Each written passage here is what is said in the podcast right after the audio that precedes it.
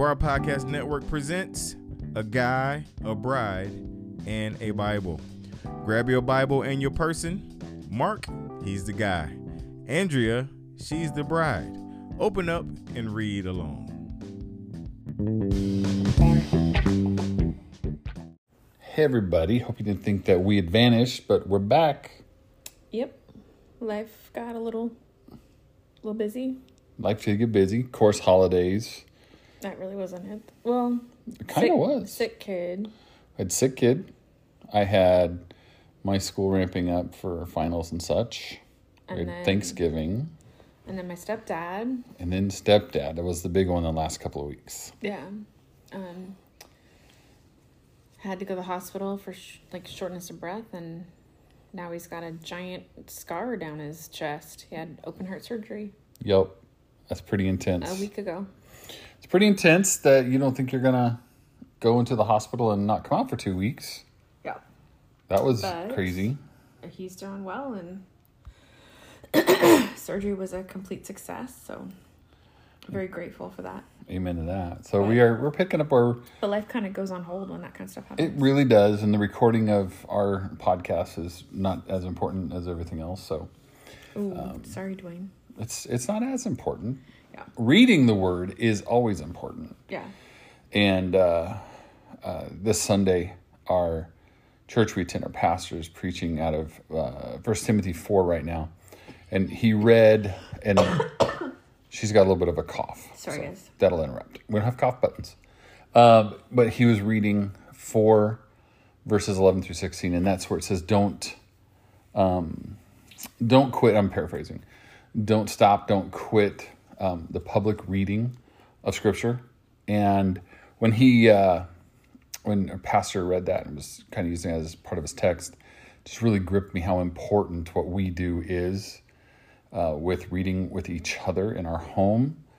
And want to encourage you, favorite listener, you know who you are. It's all of you. We want to encourage you, read out loud together. Change your family dynamic, change your marriage dynamic, change your personal dynamic, no matter where you are in this. Read the Bible out loud together and watch what happens. 2 things will happen. I can guarantee you 2 things will happen. Number 1, you will welcome the presence of the Lord in a beautiful way, and things will change both in you and your family. That will happen because the Word of God does that. There's nothing mystical about it. There's nothing... Whoa. Well, I just mean this isn't like magic potion stuff. This isn't a spell book. This isn't... No. This isn't something like... This is the living spiritual Word of God. Yeah, something definitely. The other thing that's going to happen is this. Your enemy is going to attack you. Yep. Your enemy will do everything to keep you from reading the Word of God. Every slight distraction and discomfort, and every major one, they will come at you. And just recognize it. God does not want to keep us from reading His Bible. Mm. Remember that. God will never prevent us from reading His Word. But your enemy will do everything to keep you from reading His Word. Because when you read it, you are transformed. Absolutely, without a doubt. So, that being said, it's time for us to read from our devotional. Well, not a devotional. It's our reading plan. Yeah. I used the wrong term. But our reading plan still is the Connect the Testaments. We might switch it up. Yeah, we're thinking at the end of the year, switching up to something else. And we're not quite sure yet, though. But we have one starting off at our church right now. We might jump into... We could always... Let me see. Isaiah... We're getting close. We might just do a time jump. Well, I'm just saying... We're reading 52. Yeah, we're reading Isaiah 52. I'd like to finish Isaiah. Okay, so we will finish Isaiah, and then we will kick off a different reading. How's that? Or we can even... Push through? Mm-hmm. We can even push through. Yeah. Let us know. Send us an email. AndreaNmarkA@gmail.com. Yeah, so we're reading Isaiah 52 to 54:17. That's a lot. It's a big chunk. This is a very important chunk. 52 is really short. 52 short, 53 is important. I just want to, before we even read 53, this is where we're going to read about the suffering Messiah. And right now it's just a week before Christmas, and we're already going to talk about the suffering Messiah. But it's a big deal. This is when Isaiah prophesies Jesus' crucifixion. And in synagogues today, in the reading of the Torah and the prophets today, they do not read Isaiah 53. It's called the lost chapter of Isaiah because of it represents the Messiah has to suffer. It's plain text. And it's pretty powerful to those who would read it, who know about Messiah, but then they read this, how that might shake their current understanding. So I just want to hit that note before we get into it. Then we're going to go on to Luke 20, verse 41 through 21, 24. And again, Job. Never-ending Job. Never-ending Job. Job's 41 chapters, and we're in chapter 12. Yeah. We're only doing nibbles on it, so. 12, 1 through 12. Yeah, 12, 1 through 12. All right. So, yeah. So here we go, y'all. Read along with us. Take some time to pause and reflect on what we're reading.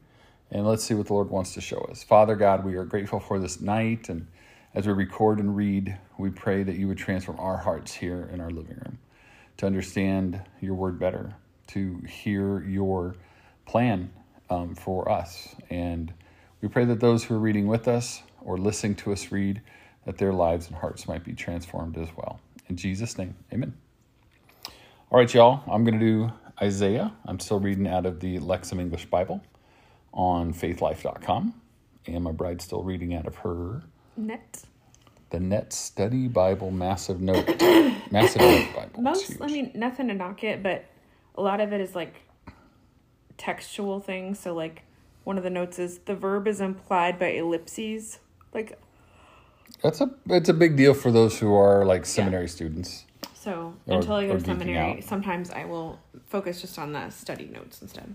Sounds good. All right, here we go. It's 52:1. Awake. Awake, put on your strength, Zion. Put on the garments of your beauty, Jerusalem, holy city. For the uncircumcised and the unclean shall not continue to enter you any longer. Shake yourself free from the dust. Rise up. Sit, Jerusalem. Free yourself from the bonds of your neck, captive daughter of Zion.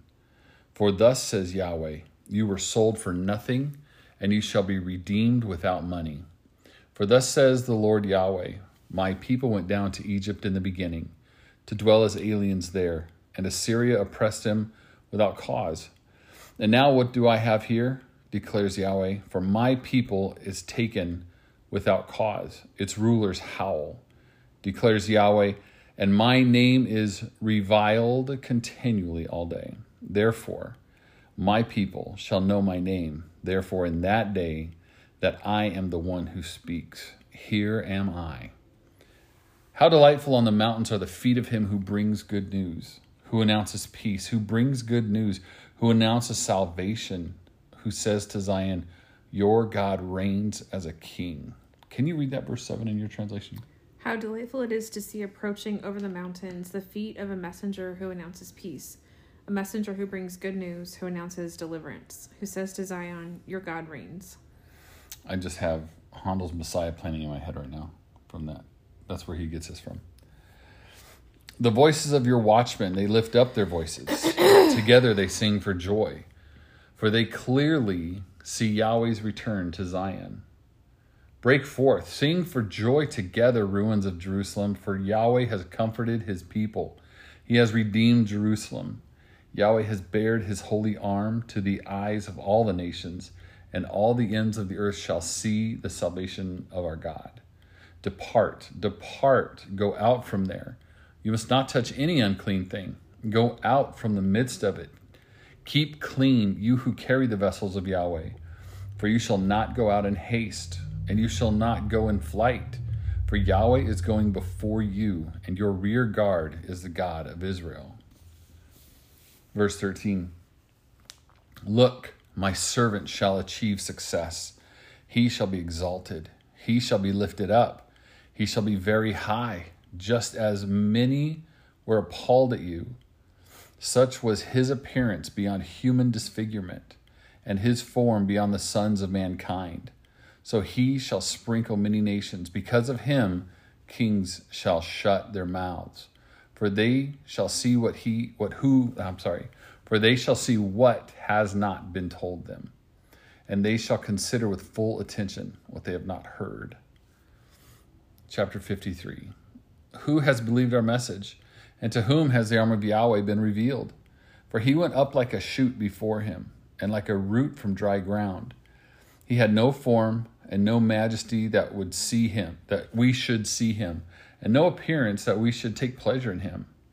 He was despised and rejected by men, a man of suffering and acquainted with sorrows and sickness.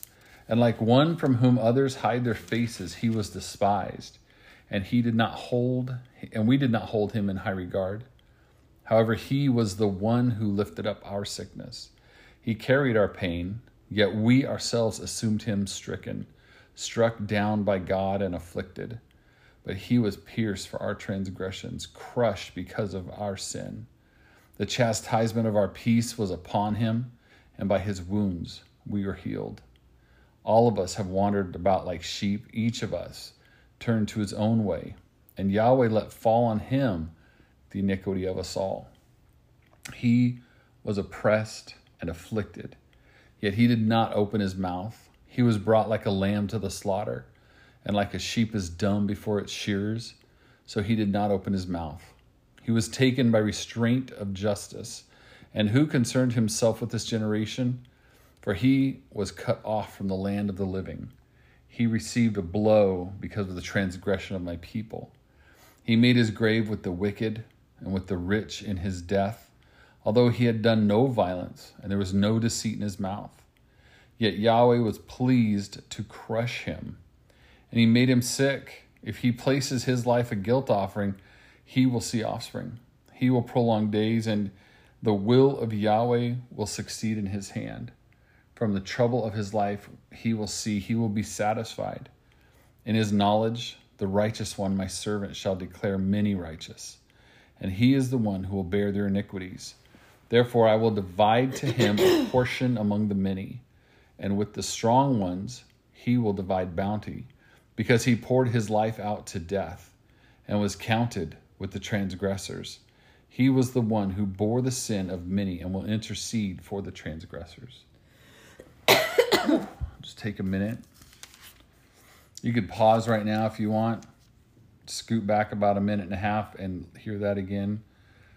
52 through 53, that was clearly the very vivid description of Jesus, the Messiah, both in his appearance before and after the crucifixion and the whole purpose behind it all. That is such a powerful scripture. All of the word of God is wrapped up right there in that prophecy. That's the whole purpose of it. Let's go to 254. Oh, I'm sorry, babe. She's reading notes feverishly. So when it says in 53 verse 3, he was despised and we considered him insignificant. Yeah. The servant is likened to a seriously ill person who is shunned by others because of his horrible disease. Mm. He carried our pain. Let's pause for a sec. Maybe a little like Job on the side of the road. As we're reading him now, he's covered in sores and everyone's despising him. And do you think that's referring to at the crucifixion? Yeah, I think it is. I think because he was despised and rejected by men, a man of suffering. He was all those things. And he was disfigured because of all of the beating he took. Yeah. And verse 4, he lifted up our illnesses, he carried our pain. And then it says, illness and pain stand by metonymy. What is metonymy? I would have to look that one up. Or perhaps as metaphors for sin and its effects. Well, remember the Jewish tradition was, if you're sick, you've sinned. Yeah. So that's where they're going to associate that with. And then, because of his wounds, we've been healed. It says, continuing to utilize the imagery of physical illness, the group acknowledges that the servant's willingness to carry their illnesses resulted in their being healed. Healing is a metaphor for forgiveness here. Mm. And there's quite a few notes for this. This is huge. Like a sheep silent before her shearers, he did not even open his mouth. The verse emphasizes the servant's silent submission. The comparison to a sheep does not necessarily suggest a sacrificial metaphor. Sheep were slaughtered for food as well as sacrifice rituals, and tevach need not refer to sacrificial slaughter. The land of the living in verse 8. He was cut off from the land of the living. Is an idiom for the sphere where people live in contrast to the underworld realm of the dead. The Sheol. Can you read verse 6, that last half, what yours says? All of us had wandered off like sheep. Each of us had strayed off on his own path, but the Lord caused the sin of all of us to attack him. Yes, that's pretty powerful. The way that your interpretation comes off. Mine says, Yahweh let fall on him the iniquity of us all. But yours says attack him. That's a different imagery. That's pretty powerful. You think about that sin that you may, or I may, or we may commit that might even bring us some form of comfort or pleasure. And as it might comfort or pleasure us, it's attacking Christ on the cross. He's letting it attack him on the cross. That's pretty significant imagery. What else do you got? Once restitution is made, he will see descendants and enjoy long life. It says the idiomatic and stereotypical language emphasizes the servant's restoration to divine favor. Having numerous descendants and living a long life are standard signs of divine blessing. See Job 42. We'll get there. Anything else? We're about to hit 54. Some. Okay. Object to this legal interpretation of the language about the suffering servant. I think. Let me see. Oh, my servant will acquit many. Some people object to that legal interpretation, arguing that it would be unjust for the righteous to suffer for the wicked and the wicked to be declared innocent. However, such a surprising development is consistent with the ironic nature of this song. It does seem unfair for the innocent to die for the guilty, but what is God to do when all have sinned and wandered off like stray sheep? Covenant law demands punishment, but punishment in this case would mean annihilation of what God has created. God's justice, as demanded by the law, must be satisfied. To satisfy his justice, he does something seemingly unjust. He punishes his sinless servant, the only one who has not strayed off. In the progress of biblical revelation, we discover that the sinless servant really is God in the flesh, who offers himself because he is committed to the world he has created. If his justice can only be satisfied in himself... If he himself endures the punishment, then so be it. What appears to be an act of injustice is really love satisfying the demands of justice. Which answers the very age-old question of why doesn't God just get rid of evil? The reality is he just did. Yeah. He just did. Okay, all right. That's all. All right, 54. Here we go. Sing for joy, barren woman who has not borne. Burst forth into rejoicing and rejoice, she who has not been in labor. For the children of the desolate woman are more than the children of the married woman, said Yahweh. Enlarge the side of your tent, and let them stretch out the tent curtains of your dwelling place. You must not spare. Make your tent cords long and strengthen your pegs. For you will spread out to the right and to the left, and your descendants will be heir to the nations, and they will inhabit desolate towns. You must not fear, for you will not be ashamed, and you must not be confounded, for you will not feel abashed. Mine says, for the last line, don't be intimidated, for you will not be humiliated. For you will forget the shame of your youth, and you will no longer remember the disgrace of your widowhood. For your husband is your maker. His name is Yahweh of hosts. And your Redeemer is the Holy One of Israel. He is called the God of all of the earth. For Yahweh has called you like a wife forsaken and hurt of spirit, like the wife of childhood when she is rejected, says your God. I abandoned you for a short moment, but I will gather you with great compassion. I hid my face from you for a moment in the flowing of anger, but I will have compassion on you with everlasting faithfulness, says your Redeemer Yahweh. For this is like the waters of Noah to me, when I swore that the waters of Noah would never again pass over the earth. So I swore that I would not be angry at you and rebuke you. For the mountains may depart and the hills may sway, but my faithfulness shall not depart from you, and my covenant of peace shall not sway, says Yahweh, who has compassion on you. O afflicted one, driven away, who is not consoled. Look, I am about to set your stones in hard mortar, and I will lay your foundation with sapphires. And I will make your battlements of ruby, and your gates of stones of beryl, and all your wall of precious stones. Is that the end of it? No, the whole thing. Okay. And all your children shall be pupils of Yahweh, and the peace of your children shall be great. In righteousness you shall be established. Be far from oppression, for you shall not fear, and from terror, for it shall not come near you. If indeed one attacks, it is not from me.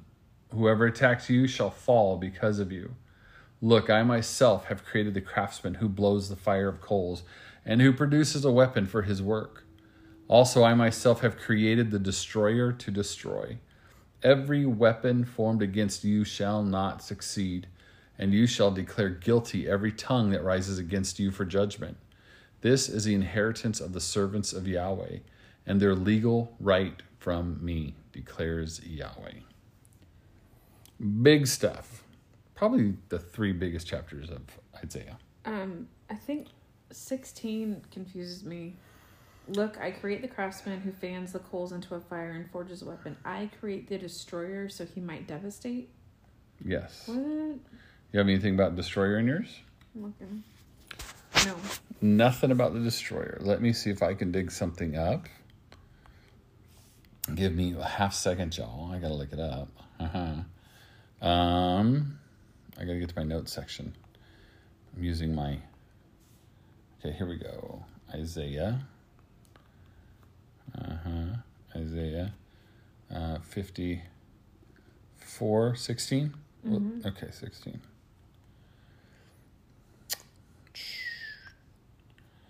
Hang on. For whatever reason, I decided to go to Isaiah 40, not 54. What the heck? Isaiah. This is so exciting for everybody. This is how we roll. Isaiah 54. Okay. Verse 16. I got a lot of notes. Holy cow. Sorry, everybody. Okay, 54. 16 is... Nothing. I sort of have something. Let me go. 54:13 says, pupils of Yahweh, Yahweh's direct instruction of the people ensure the future blessing that he has promised. 54:17, the servants of Yahweh refers to Yahweh's true followers who will receive the benefits of all the promises in Isaiah 54:1 through 17. But nothing specific about 16. Talks about Noah. I got notes on Noah, everything. So I don't know what the language is for the destroyer. Yeah.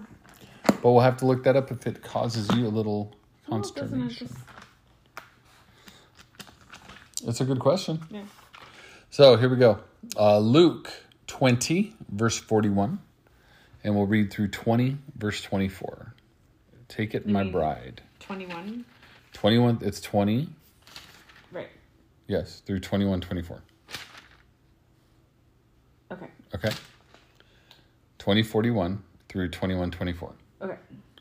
Hit it. But he said to them, how is it that they say that the Christ is David's son? For David himself says in the book of Psalms, the Lord said to my Lord, sit at my right hand until I make your enemies a footstool for your feet.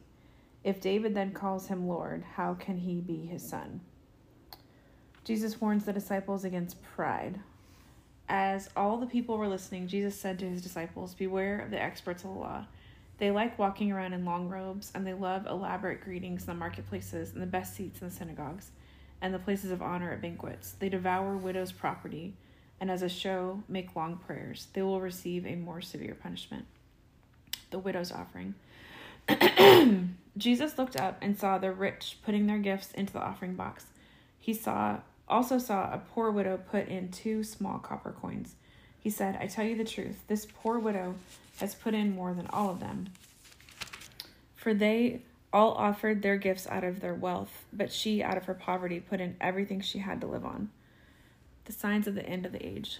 Now, while some were speaking about the temple, how it was adorned with beautiful stones and offerings, Jesus said, "As for these things you are gazing at, the days will come when not one stone will be left on another. All will be torn down." So they asked him, "Teacher, when will these things happen? And what will be the sign that these things are about to take place?" He said, "Watch out that you are not misled. For many will come in my name, saying, 'I am he,' and the time is near. Do not follow them. And when you hear of wars and rebellions, do not be afraid, for these things must happen first, but the end will not come at once." Persecution of disciples. Then he said to them, "Nation will rise up in arms against nation, and kingdom against kingdom. There will be great earthquakes and famines and plagues in various places, and there will be terrifying sights and great signs from heaven. But before all this, they will seize you and persecute you, handing you over to the synagogues and prisons. You will be brought before kings and governors because of my name. This will be a time for you to serve as witnesses. Therefore, be resolved not to rehearse ahead of time how to make your defense. For I will give you the words along with the wisdom that none of your adversaries will be able to withstand or contradict. You will be betrayed even by parents, brothers, relatives, and friends, and they will have some of you put to death. You will be hated by everyone because of my name, yet not a hair of your head will perish. By your endurance you will gain your lives." The desolation of Jerusalem. "But when you see Jerusalem surrounded by armies, then know that its desolation has come near. Then those who are in Judea must flee to the mountains. Those who are inside the city must depart. Those who are out in the country must not enter it, because these are days of vengeance, to fulfill all that is written. Woe to those who are pregnant and to those who are nursing their babies in those days, for there will be great distress on the earth and wrath against this people. They will fall by the edge of the sword and be led away as captives among all nations. Jerusalem will be trampled down by the Gentiles until the times of the Gentiles are fulfilled." Ooh. That's a lot there. That is a lot there. And unfortunately, we're not going to do a deep dive on this. There are a lot of misinterpretations of what you just read. There are basically 2 camps. Number 1 is the second coming of Messiah, and number 2 is the historical conquering of Jerusalem by Rome, which took place in 70 AD. Mm-hmm. And so without picking a fight with any particular camp, I'm just going to go ahead and leave you alone with that. Those are the 2 thoughts running through this. Just pray that the Holy Spirit will guide you in the understanding of what is written there. Do some commentary, and I'm just gonna pick a fight there. You got something you want to say? No, I was looking at my notes. Okay. You probably got some great notes. Well, about the widow. Uh-huh. Because, you read about how many coins and stuff, and we don't have a comprehension of what that is. It says... That was what, 20 what? 21. 21. These 2 small copper coins were lepta, the smallest and least valuable coins in circulation in Palestine, worth 1/2 of a quadrans or 1/128th of an denarius, or about 6 minutes of an average daily wage. This was next to nothing in value. That's all she had. Later it says, "With God, giving is weighed evaluatively, not counted. The widow was praised because she gave sincerely and at some considerable cost to herself." And that's something... I've been listening to a lot of Tim Keller lately, and he talks about like sacrificial giving and like ministries of mercy and stuff. He's like, unless it actually like hurts you some or you really feel it, it's not really generous. I was like, oh. I've heard that a lot, and I agree with it. Yeah. Anyway, just thought it was interesting. There's the line there that I've heard done well in this chapter goes to that she gave out of her poverty. Yeah. That is such an enormous verse, you know, that she gave out of her poverty, not out of her wealth, not out of her resource, not out of her overflowing abundance. Right. But she gave, mine says her, but this woman out of her poverty put in all the means of her subsistence that she had. And that meant that percentage wise, she gave more than anybody else. Yeah. And it caused me to pause for a second. Is it this year or last year? Somebody on social media challenged Elon Musk to ending world hunger, and with all of his billions of dollars. And they put some figure out, which is really lame. And Elon Musk tweeted back and said, if you give me, and it was like the World Health Agency or something. And he said, if you give me a figure, I'll pay for that figure. And we'll end it right now. And it was a matter of him, not out of a generous heart, but out of one basically trying to silence a critic. Well, the critic came back with something like $5 billion would end world hunger. Uh-huh. So he gave it. He did? Yeah. It didn't solve it. Nope. Still here, isn't it?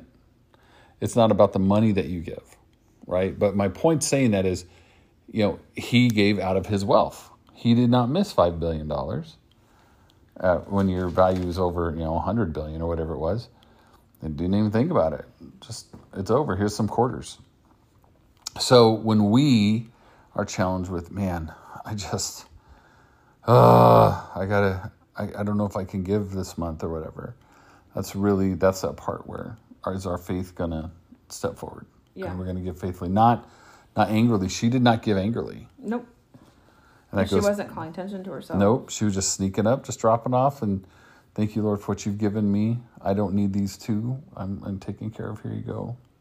Yeah. That's pretty awesome. Pretty convicting thing. May it convict us all.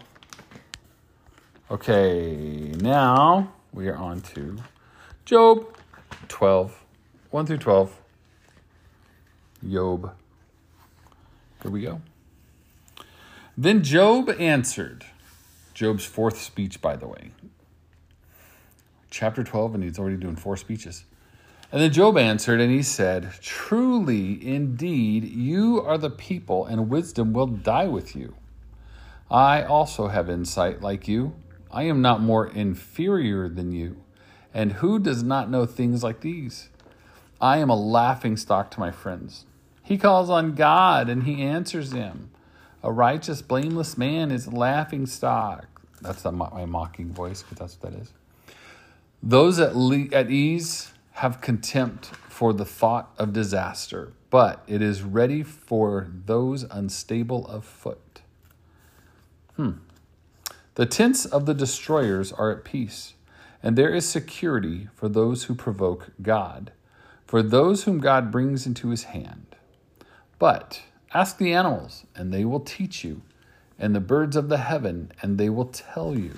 Or ask the earth, and it will teach you, and the fishes of the sea will declare to you. Who among all of these does not know that Yahweh's hand has done this? In whose hand is the life of all things, all living things, and the breath of every human being? Does not the ear test words, and the palate taste food for itself? Wisdom is with the aged, and understanding is in length of days.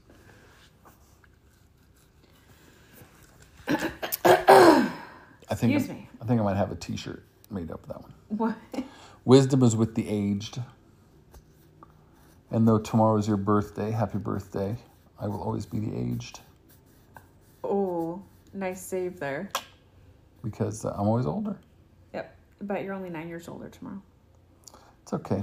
You get a few months of only being 9 years older. I like being 10 years older. You do? Yeah. Why? Yeah, it's a status thing. Because you're pretty hot. You were the wife of my youth in a different way. Okay. So Job's notes, I'm embarrassing her. Job's on 12:2, wisdom will die with you. Yeah. That's a whoop. Well, it is a whoop. The sarcasm of Job admits their claim to wisdom as if no one has it besides them. But the rest of his speech will show that they do not have a monopoly on it. Yeah. He's throwing down on him. I think he's tired of hearing from his friends. You know, I say that in quotes. Because they're kind of doing the status quo thing of, hey, you're sick, so God doesn't like you right now because you've sinned. And you just need to confess your sin, and God's going to, you know, love on you, and God's going to heal you, and everything will be fine again. And Job's going, dude, I didn't do anything. Leave me alone. So this says, well, it says Z, oh, knowledge of God's wisdom. As J.E. Hartley, who wrote a book called Job, believe it or not, observes, in this section, Job argues that respected tradition must not be accepted uncritically. Respected tradition must not be accepted uncritically. I like that. Isn't that good? Put it to the test. And that's why I study the Bible. That's awesome. And then, which of all these does not know, in verse 9, that the hand of the Lord has done this? The expression "has done this" probably refers to everything that has been discussed, namely the way that God and his wisdom rules over the world. But specifically, it refers to the infliction of suffering in the world. And maybe that's all I have. I like verse 10. In whose hand is the life of all living things and the breath of every human being? That's pretty awesome. I love that scope. Oh, does not the ear test words and the tongue taste food? This says, in the rest of the chapter, Job turns his attention away from creation to the wisdom of ancient men. In 13, when Job looks back to this part, he refers to both the eye and the ear. Well, we will get there on our next reading. Okay. I think that calls it for the night. I hope everybody's enjoyed it. Sorry for my coughing. Yeah, sorry for that. If you got headphones on, please forgive us. Blew your eardrums out. We do want to say we're going to release this just here immediately, but Merry Christmas, everybody. This is our, what is today? Monday? I lost track. I'm on vacation. Monday, yeah. We're on vacation. Today's Monday. Christmas is coming up on Sunday, so it's 6 days away. And we are in the home stretch of that. It's my favorite time of years right now. I cannot get enough of Christmas season. So I start in November. I actually start like in September internally, but I don't express it until November. So anyway. You express it in October. I do. Yeah. I express it in October. Yeah. Actually, June 25th, it's 6 months till Christmas. I listen to some music then. But you don't play it all the time until like October. That's correct. Yeah. That's correct. Yeah. I still have this desire every year to find the Christmas carols of old that we don't sing anymore. That, I mean, I'm talking stuff from like the 1800s. It's hard to find that stuff because everybody's so stuck in our, you know, modern pop culture stuff. You can keep the modern pop culture. I'll take the historical stuff. Okay. So, bless you, my birthday bride. I love you. I love you. So much. Thank you for reading with me tonight. Thank you. And everybody, thank you so much for sticking around with us. We're going to pop this out. Give it a listen. Enjoy your time off if you're taking this week. And read your Bible. I am Mark. I'm the guy. I'm Andrew. I'm the bride. Blessings on ya.